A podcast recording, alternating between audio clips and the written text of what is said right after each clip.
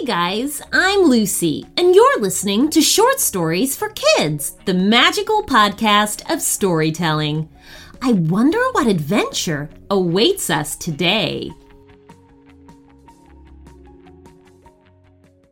Indeed is the hiring platform where you can attract, interview, and hire all in one place. Instead of spending hours on multiple job sites searching for candidates with the right skills, Indeed's a powerful hiring partner that can help you do it all. Find great talent faster through time saving tools like Indeed Instant Match, assessments, and virtual interviews. One of the things I love about Indeed is that it makes hiring all in one place so easy. As a podcaster, I need a lot of help with my podcast, and Indeed helps me find that. Sign up for Indeed now and get a $75 credit towards your first sponsored job. Plus, earn up to $500 extra in sponsored job credits with Indeed's virtual interviews. Visit Indeed.com slash short stories to learn more. Claim your credits at Indeed.com slash short stories. Indeed.com slash short stories. Terms and conditions apply. Need to hire? You need Indeed. Heading on a summer trip to visit family and wondering what activities to throw in for the kids that will keep them busy and off screens? Little Passports offers globally inspired award winning kits filled with hands on activities, games, and stories, all designed to spark curiosity and imagination among young adventurers and scientists. Each month, Little Passports will send a kit packed with play based activities, interactive crafts, puzzles, games, and stories to help kids have fun while they learn about the world around them. Whether building a solar powered robot, creating a Spanish mosaic, or playing with animal friends in the Serengeti, kids aged 3 to 10 will love learning with Little Passports. Share the world with your little explorers. With Little Passports, there is always something new to discover. For listeners of the show, Little Passports is offering new customers 50% off your first month of any subscription when you go to littlepassports.com slash short stories and use promo code short stories at checkout. That's 50% off your first month of any subscription when you go to littlepassports.com slash short stories and use short stories checkout. littlepassports.com slash short stories and short stories at checkout.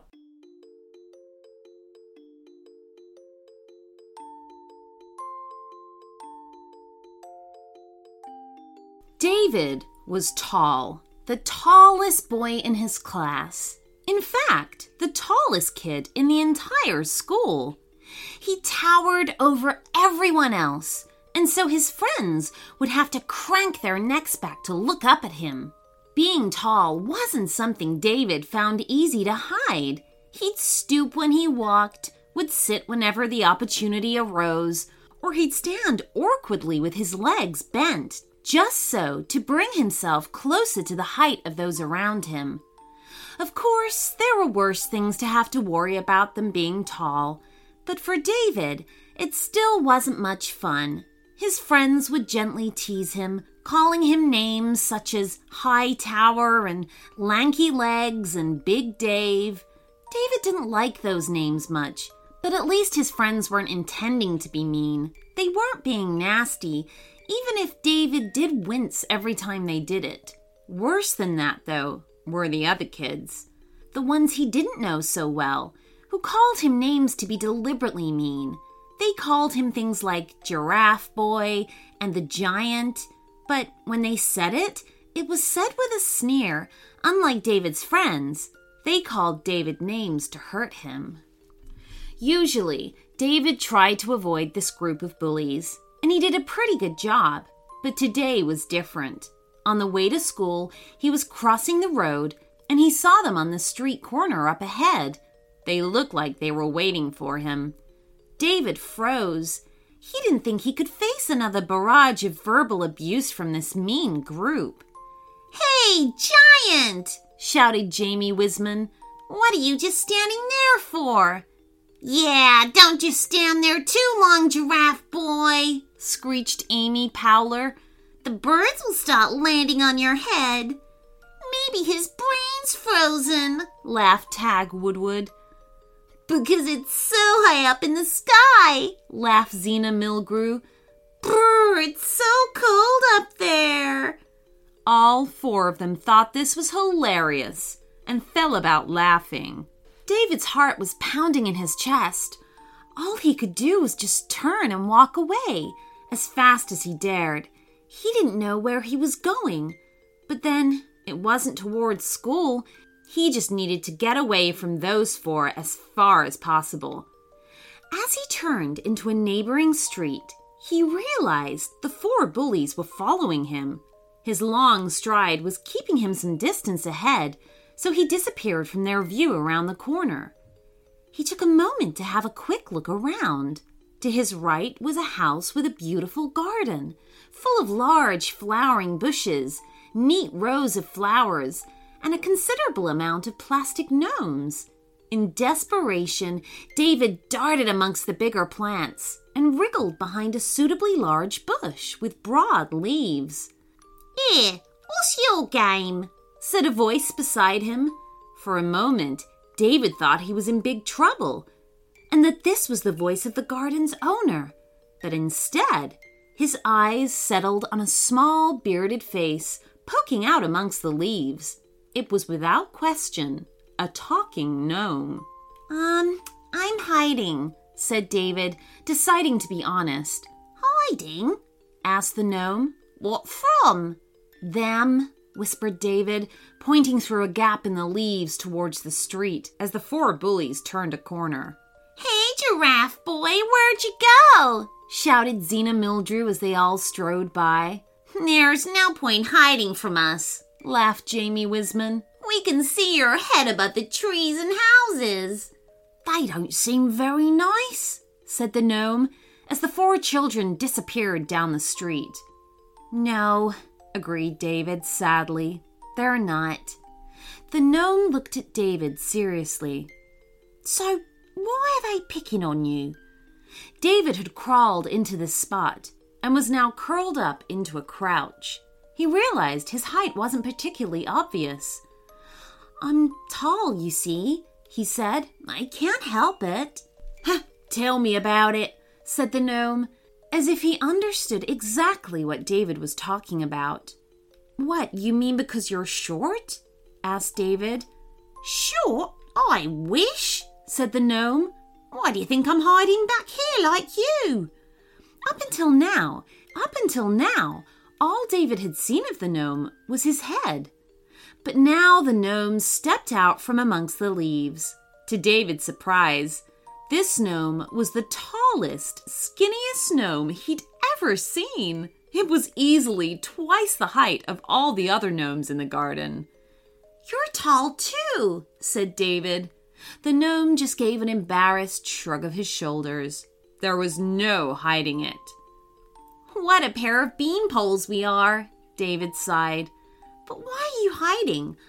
Are the other gnomes mean to you? Oh, no, said the gnome. They're a lovely bunch, really. Then why hide? David said, curious about the reason. Oh, I just look odd, don't I? said the gnome. Compared to everyone else, I just don't fit in. But you said the other gnomes are lovely, pointed out David.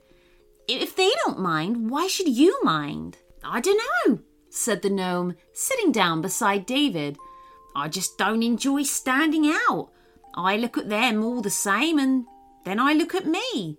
So it's just you that has that problem, right? asked David. Look, my friend Ezra has glasses. He's the only one of us that does. And my friend Ben is allergic to peanuts. Ellie, well, she says she's useless at running and she struggles to keep up with us. All those things make them different, but but it doesn't mean there's anything wrong with them. Everybody is different to everyone else. That's just the way it is. The gnome looked at David thoughtfully. So you're saying it's okay to be a little different because everyone is different somehow, in some way? Yeah, said David. It's just that some things, like being tall, are more obvious.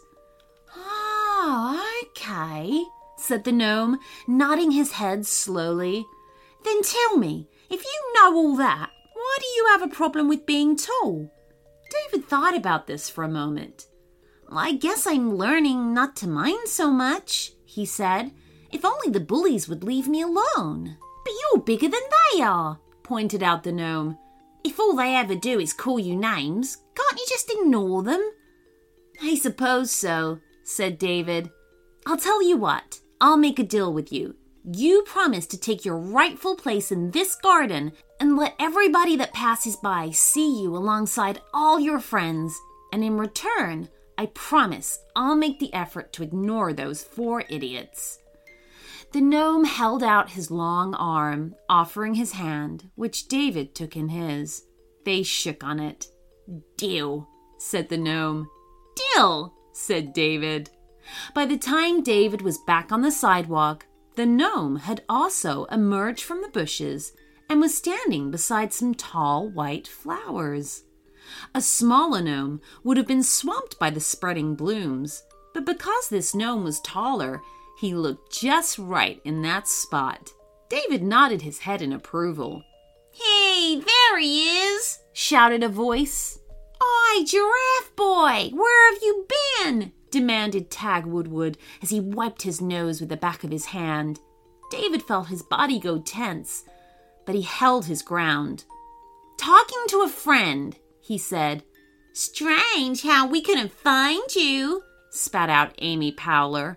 Well, I guess it's hard for all of you to see that far. What with you all being so short, that is, said David, keeping his voice as polite and pleasant as he could manage. What did you say? snapped Jamie Wisman, dropping his backpack to the ground beside him. He was standing very close to David, trying to scare him. I'm sorry, said David in his sweetest voice. I wasn't aware you had hearing difficulties. Jamie Wisman suddenly looked furious and brought up the palms of his hands to shove David backwards into the tree. But David, surprised at how calm he felt, had seen exactly what Jamie was up to and had braced himself with one foot behind him. When Jamie pushed, all David did was rock backwards slightly. Jamie simply wasn't big enough to move him. That wasn't very nice, said David, and took a step forward, forcing Jamie to take a step back. Yes, I am tall. Well done for noticing. David took another step forward, and this time all four bullies stepped back. David bent down, picked up the backpack, then reached up and hooked it over the highest branch of the tree that he could reach. I'm bored with you lot now. I know you like to call me names. And you know what? I don't care anymore. With a wave towards the tallest gnome in the garden, David left, heading towards school. It was quite some time until the remaining four children got Jamie's bag down from the tree. And by the time they got to school, all four of them were in trouble for being late. None of them dared explain the real reason they were late, because their bullying had backfired. As far as the gnomes were concerned, they were not only glad to see their tallest friend had joined them in the garden, but they all agreed that watching Jamie Wisman trying to reach his bag was the greatest piece of entertainment they'd seen all year. David, meanwhile, is trying his hardest to be okay about being tall. Whenever he can, he passes by the garden full of gnomes to remind himself that it's okay to be different. And if no one's looking, he exchanges a wave with one particular gnome. The end.